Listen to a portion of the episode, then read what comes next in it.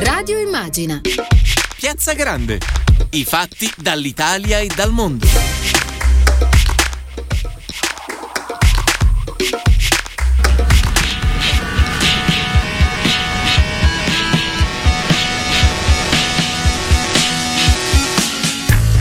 Care ascoltatrici e cari ascoltatori, bentornati in diretta su Radio Immagina, al microfono Stefano Minnucci. Come ogni mercoledì affronteremo i temi caldi che riguardano l'economia e il lavoro. Nella prima parte parleremo del DL Sostegno, di alcuni temi anche controversi legati a questo decreto come ad esempio la questione delle cartelle esattoriali che tanto ha fatto discutere nei giorni scorsi. Nella seconda mezz'ora faremo invece un approfondimento sulla povertà in Italia. Partiamo, eh, partiremo per questo approfondimento dal quadro tracciato dall'Istat eh, con alcuni ospiti, proveremo a comprendere qual è la situazione da questo punto di vista, quali sono le misure messe in campo dal governo e può, quale può essere la strada migliore per contrastare il crescente impoverimento un, impo- un impoverimento che, eh, diciamolo, la pandemia sta incrementando giorno dopo giorno. Prima però una brevissima fotografia sull'andamento della nostra economia.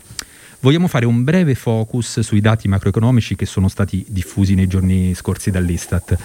Lo faremo ogni mercoledì a partire da oggi e il tentativo è di dare a voi e a noi un quadro eh, oggettivo dello stato dell'arte della nostra economia a che punto siamo, dove stiamo andando, eh, quindi non un'analisi eh, vera e propria perché comunque rimarremo in superficie, quanto piuttosto una macro fotografia su quello che sta accadendo. E allora cosa abbiamo questa settimana? Ieri l'Istat eh, ha diffuso i dati sull'andamento del fatturato dell'industria italiana. Il dato si riferisce a due mesi fa, a gennaio. Ricordiamo che i dati sono sempre relativi ai mesi precedenti e non al mese in cui vengono diffusi, poiché chiaramente hanno bisogno di essere ehm, diciamo, analizzati dagli istituti che li raccolgono. E cosa ci dice questo eh, dato in soldoni? Che le attività industriali del nostro paese sono ancora in una situazione di oggettiva difficoltà. Del resto non potevamo aspettarci un dato diverso visto il periodo che stiamo vivendo. È vero, diciamo che il dato di gennaio rispetto al mese precedente è positivo, quindi c'è stato un incremento del 2,5% eh, di gennaio 2021 rispetto a dicembre 2020. E in questo contesto tutti i raggruppamenti principali di industrie a gennaio hanno segnato aumenti su base mensile. Ma è vero anche che dall'altra parte il risultato complessivo eh, risulta meno confortante e per risultato complessivo intendiamo quello calcolato anno su anno, quindi gennaio 2021 su gennaio 2020. Ebbene, questo dato rappresenta alla fine eh, di fatto un tendenziale, ovvero un dato anno su anno, e registra purtroppo un calo dell'1,6%. Cosa abbiamo quindi? Abbiamo un dato mese su mese positivo e un dato anno su anno negativo. Cosa vuol dire? Vuol dire che tutto sommato stiamo andando in una giusta direzione, ma che il cammino purtroppo è ancora lungo. Chiaro che servirà una strategia di politica industriale forte e soprattutto rapida, perché eh, le crisi industriali da risolvere non sono poche, ma su questo il governo è al lavoro. E allora adesso partiamo con i nostri temi.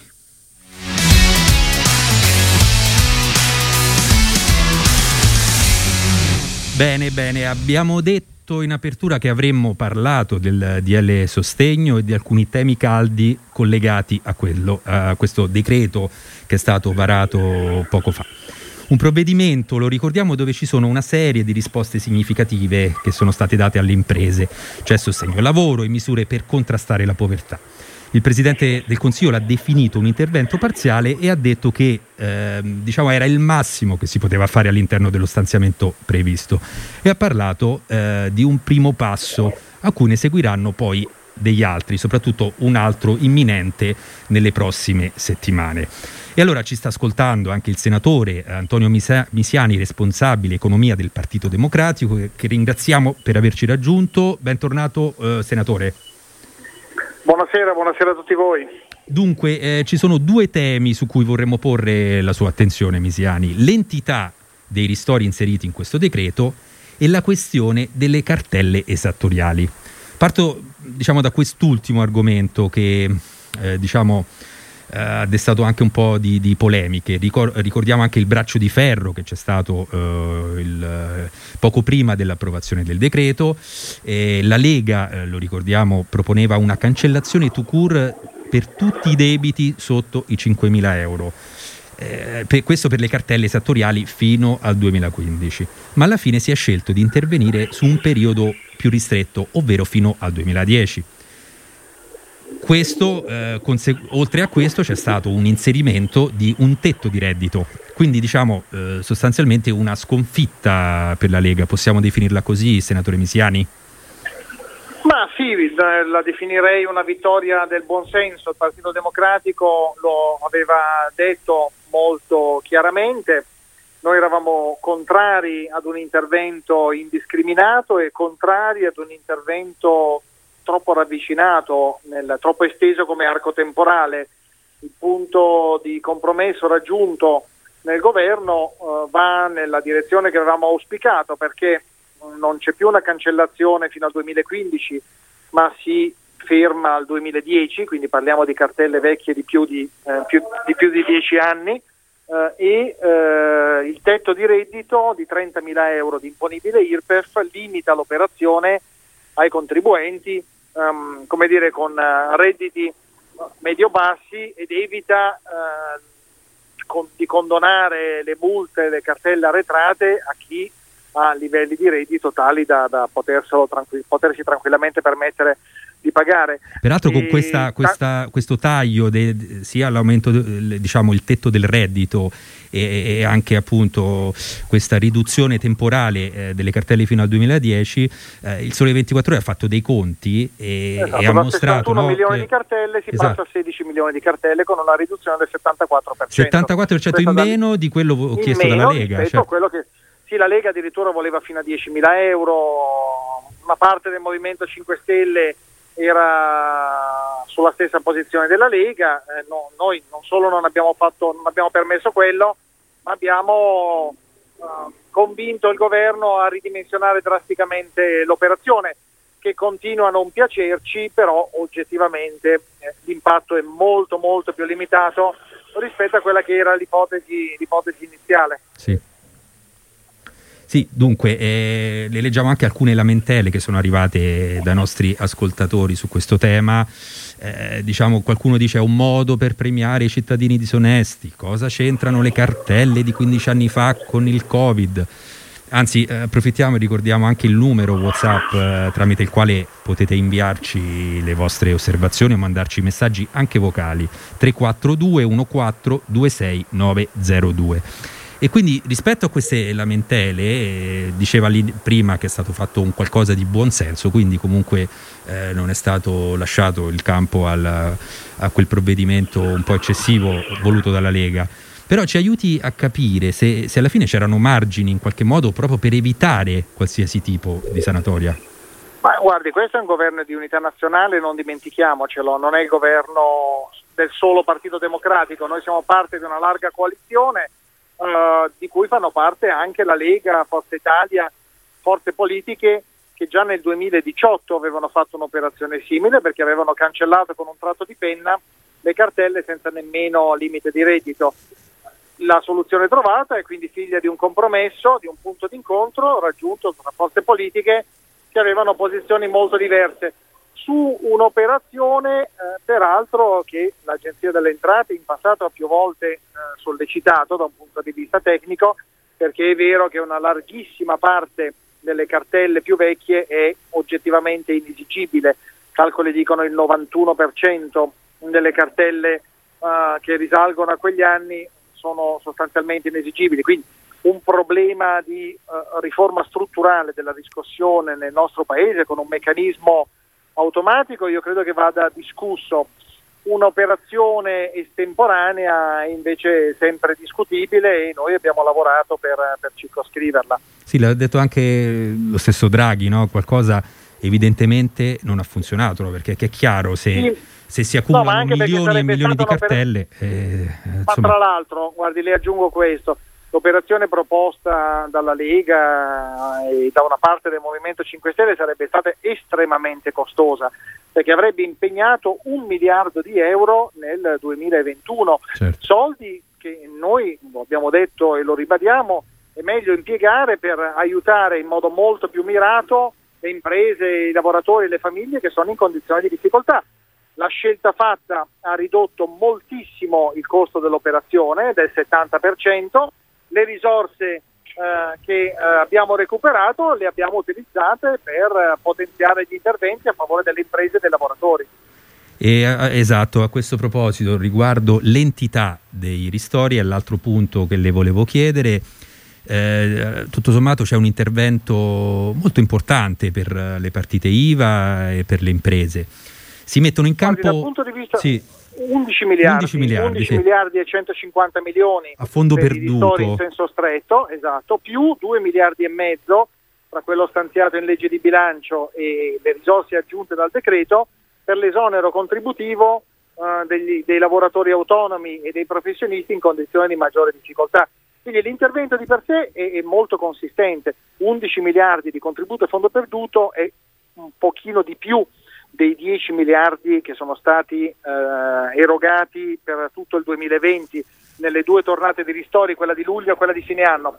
Il problema è naturalmente che le perdite registrate dalle imprese sono molto molto superiori e quindi eh, certo. è necessario comunque immaginare interventi più ampi e la platea è più eh, vasta di quella che era stato oggetto dei precedenti ristori perché questa volta sono ricompresi anche i professionisti che prima erano stati esclusi e naturalmente eh, questo vuol dire che eh, l'ammontare di ciascun beneficiario si riduce proporzionalmente. Certo, allora la domanda che ci poniamo è basterà?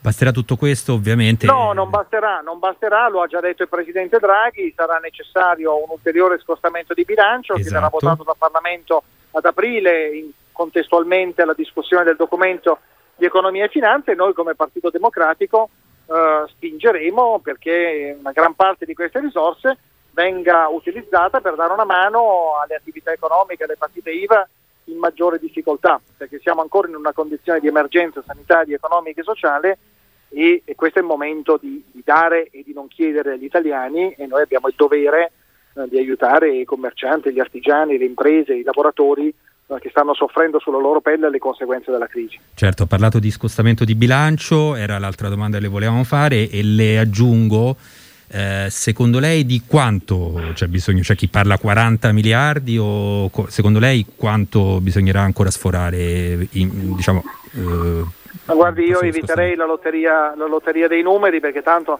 ci sarà sempre qualcuno che giocherà più uno e noi ci sottraiamo a questo gioco, sarà necessario stanziare quello che servirà per dare una mano alle imprese, alle famiglie e ai lavoratori italiani. La cifra sarà sicuramente consistente, bisognerà eh, prima di sparare cifre a casaccio eh, però vedere eh, gli interventi da finanziare con questo ulteriore decreto.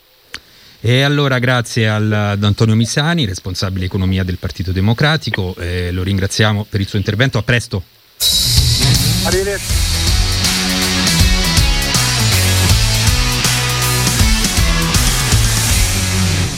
E allora abbiamo parlato di scostamento di bilancio che in soldoni eh, vuol dire fare altro debito, necessario ovviamente abbiamo detto, ma eh, che in qualche modo ci allontana dai requisiti del patto di stabilità così come era concepito prima della sua sospensione. Quando lo ricordiamo il deficit non poteva superare il limite del 3% rispetto al PIL e il debito pubblico, quindi eh, il debito complessivo di fatto, non poteva superare il 60% del PIL. Con la pandemia ovviamente per sostenere l'economia quei vincoli sono stati sospesi. All'inizio temporalmente, adesso, eh, poi, eh, notizia di pochi giorni fa, sospesi per due anni fino al 2022. Ma quel patto di stabilità sappiamo che eh, ormai non tornerà più come prima. L'ha sottolineato anche il, il Premier Draghi, sempre in quella conferenza che è stata la prima di fatto conferenza stampa eh, del Premier. Ehm, dunque non cambierà anzi scusate, cambierà perché comunque sono d'accordo tutti i principali attori che l'hanno sottoscritto nel lontano 97, lo ricordiamo, poi applicato, eh, è entrato in vigore nel 99. E quindi tutti i paesi più importanti dell'Eurozona eh, vogliono cambiarlo perché eh, stanno sostenendo spese, aumenta il debito. Ma su quali punti e su quali aspetti si sta ragionando? Lo chiediamo alla parlamentare europea del Partito Democratico Patrizia Toia che ci sta ascoltando. Benvenuta Patrizia Toia. Grazie. Buona Dun- giornata anche a voi. Dunque, eh, come cambierà questo patto? Quali sono gli aspetti su cui si sta discutendo? Sì, eh, questo è un passaggio molto importante della politica europea e anche della vita di tutti gli Stati membri ovviamente e non dobbiamo, non dico sottovalutarlo, non lo fa nessuno, ma non dobbiamo lasciarlo fare solo ai tecnici, dobbiamo partecipare come forze politiche eccetera perché si aprirà a breve una grande consultazione pubblica da parte della Commissione sulle linee appunto di questo cambiamento. Eh, diciamo che di un cambiamento del patto di stabilità si parlava già prima della pandemia, era già un'azione annunciata e doveva essere lo scorso anno, la consultazione annunciata appunto lo scorso anno. La pandemia naturalmente ha sospeso tutto questo, come diceva lei, ma ha sospeso anche l'esistenza del patto così com'era, no? No, non c'era tempo per la riforma, ma anche per la sua applicazione. Certo. E quindi abbiamo visto accadere un po' l'impensabile, insomma, che il patto è stato prima sospeso momentaneamente, poi per, è, eh, si è deciso ancora fino al 2022 completo e sono stati fatti altri allentamenti, per esempio è stata fatta una reinterpretazione molto più flessibile della disciplina degli aiuti di Stato che pure si collega a tutta la governance economica, è nato un nuovo framework, sono stati fatti insomma molti cambiamenti e molte risposte nuove, la più grande Next Generation, che però dicono che cosa? Dicono che la politica di investimento anche attraverso l'indebitamento è considerato un aiuto non solo per affrontare la crisi pandemica che abbiamo ma anche per la ricostruzione. Quindi ci siamo sentiti dire come Stati membri indebitatevi, fate debito, naturalmente buon debito, perché oggi c'è bisogno di questo, di immettere liquidità, risorse nella economia che è stata così duramente colpita, nel sistema sanitario così colpito, eccetera. Allora eh, si preannuncia una grande revisione dell'impianto diciamo, dell'architettura di governance economica dell'Europa se gli avvenimenti hanno scosso così dalle fondamenta questo impianto ma ne hanno anche messo in evidenza tutti i limiti. Quindi non solo è andato in crisi perché l'economia è caduta e perché c'era bisogno di più indebitamento ma anche perché si è capito che quella impostazione non consentiva la crescita non consentiva gli investimenti non puntava insomma alla crescita ma puntava solo al controllo di bilancio in modo spasmodico, direi, ed esclusivo. Lo dico con questa veemenza perché noi ehm, abbiamo, il patto non è venuto all'approvazione del Parlamento, ma tutto l'armamentario dei regolamenti, il six pack e il two pack, che hanno appesantito tutte le regole di quei parametri più noti, il 60% del debito e il 3% del deficit, ma tutta un'altra serie di clausole attraverso quei due regolamenti hanno visto la nostra componente in Europa, noi del PD, del gruppo dei progressisti e democratici, contrari critici almeno molte volte, anche nei voti che si può controllare, noi non l'abbiamo fatto con entusiasmo, non siamo stati noi cultori, diciamo, e propugnatori di questa disciplina di bilancio tutta tesa all'impianto dell'austerità.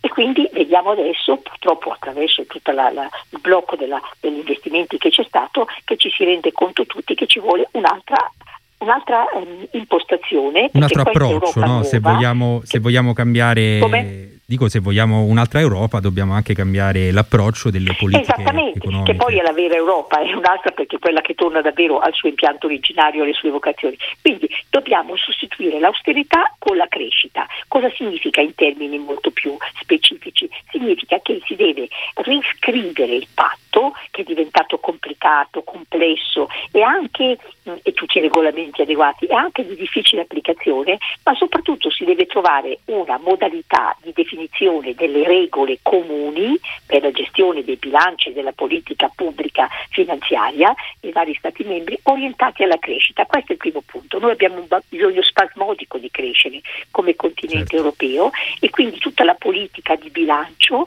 e di controllo anche del bilancio deve essere orientata alla crescita. Quella è la finalità. Poi vediamo gli strumenti. Senta, or- con, sì. con, l'austerità diciamo, si era capovolto proprio la logica di questo, di questo impianto. Sì, Quindi, diciamo, onorevole, no, volevo, volevo, aggiungere un, un, eh, un elemento eh, su questa diciamo, sì. rivisitazione del patto. Si sta ragionando anche, sappiamo, su aspetti eh, non più comunque eh, solo tecnici ed economici, ma anche eh, si vogliono inserire all'interno della rivisitazione del patto anche elementi di, legati agli aspetti sociali, no?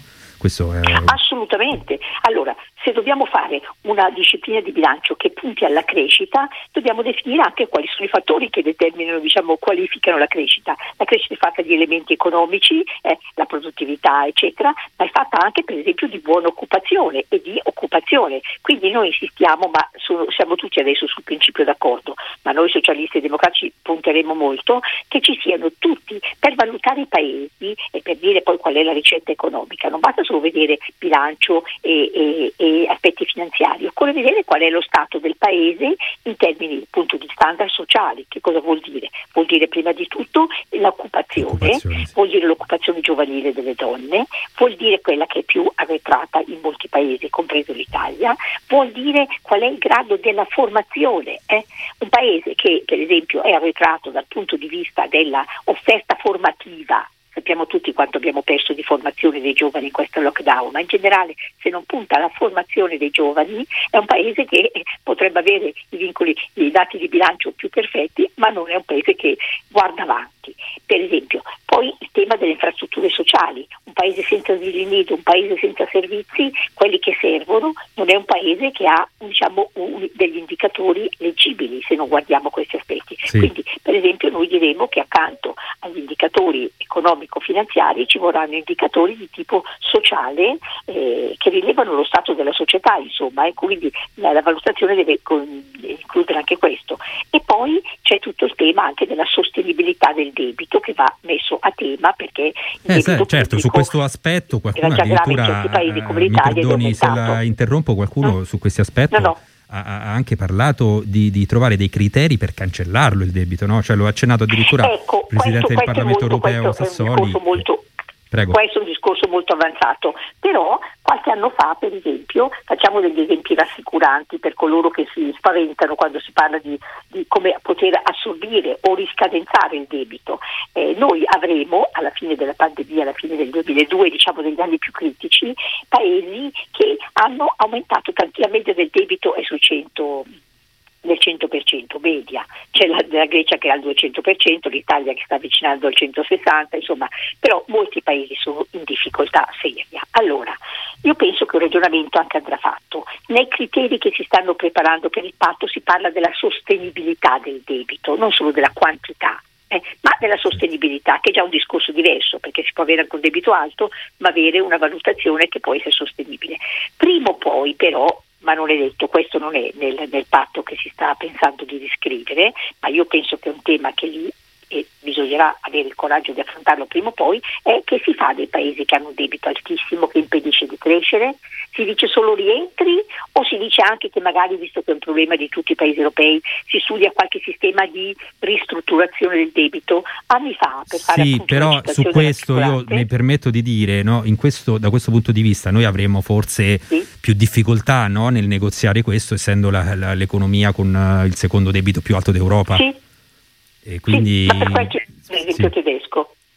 Io le faccio l'esempio della proposta. Anni fa eh, un gruppo di esperti eh, che lavorava col ministro Schäuble, Schäuble, quel ministro molto severo, un po' un falco è stato in certi anni, che era sì. ministro delle finanze tedesco, aveva preparato un documento per dire come si poteva fare, senza svicolare dagli obblighi che ha un paese che ha fatto debito, eh, perché se hai fatto debito devi anche assumerti le tue responsabilità, ma aveva studiato delle soluzioni, un impostato per dire come si poteva alleggerire il peso almeno del debito. Ti rimane il tuo debito, ma se devi pagarlo a tassi troppo alti hai un peso che non riesci a quindi voleva lavorare certo. sulla sostenibilità riducendo il peso per la, la, la ristrutturazione del debito. Insomma, prima o poi sta sullo sfondo anche questo tema che è sempre stato tabù e lo dovremo, e lo dovremo come dire, eh, anche affrontare.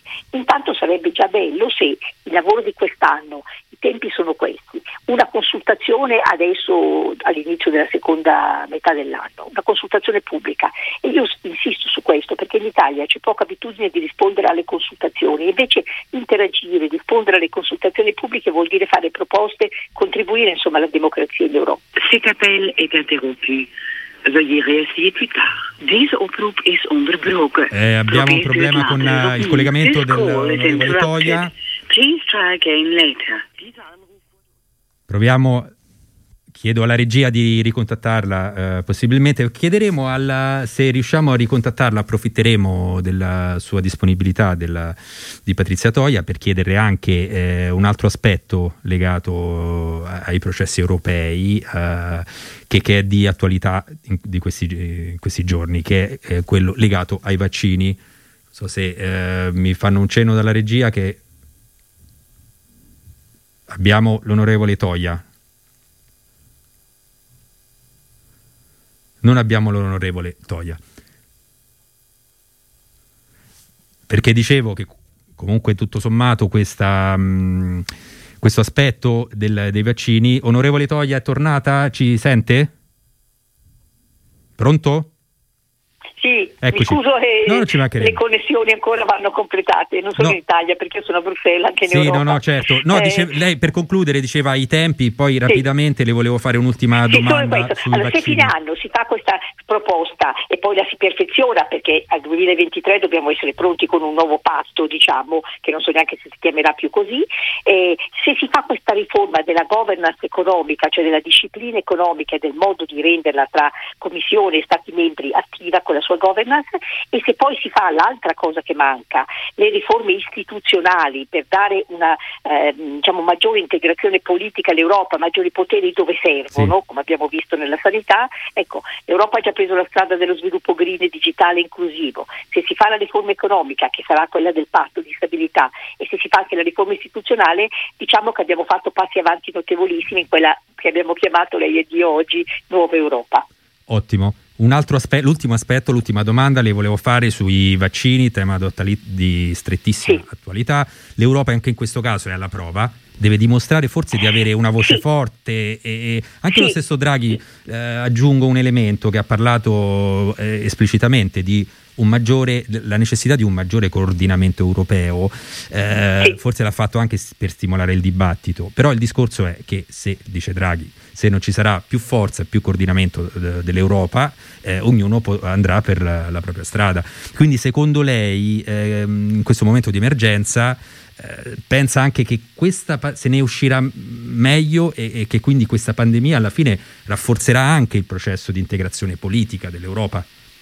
Sì, eh, ci vogliono due cose però, eh, molto brevemente, che l'Europa sappia essere forte, anche più forte quando è necessario. Per esempio se AstraZeneca, per non far nomi, non, non, rispetta il contratto che ha fatto perché ha sopravvalutato la sua capacità di produrre, perché, perché mille ragioni, se non rispetta va uh, attaccata fortemente. Credo che nel Consiglio di domani e dopo eh, lo farà l'Europa, perché nessuno può prenderci in giro diciamo, nel rispetto contrattuale. Quindi l'Europa deve essere più forte, ma i paesi devono essere più solidari intorno all'Europa, perché l'Europa ha fatto il finanziamento finanziamento alla ricerca, i primi acquisti comuni, senza i quali saremmo qui a rubarci tra i singoli paesi delle, delle dosi di vaccino, sarebbe stato un disastro senza questa azione, però l'ha fatto senza un vero potere l'ha fatto andando avanti dalle sue possibilità. E quindi adesso è, è, ha bisogno che gli Stati gliela conferiscano questa forza, quindi l'Europa deve esercitarla, ma gli Stati devono essere convinti che le, le va data e sostenere l'Europa, insieme all'Europa fare i passi necessari, quindi non essere lì ad aspettare cosa fa l'Europa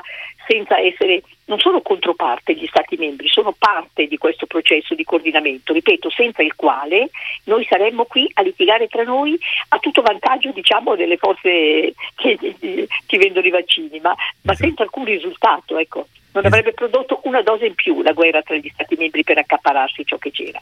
Quindi bene il coordinamento europeo deve essere anche più forte, i paesi devono essere più solidali con l'Europa quando insieme fanno le scelte. E allora erano le parole della eh, eh, eurodeputata del Partito Democratico Patrizia Toia, che ringraziamo. Grazie. Eh, alla, grazie a voi, questo. buonasera, grazie a voi. Chiudiamo qui questo primo blocco, a fra pochissimo per il nostro approfondimento settimanale. Radio Immagina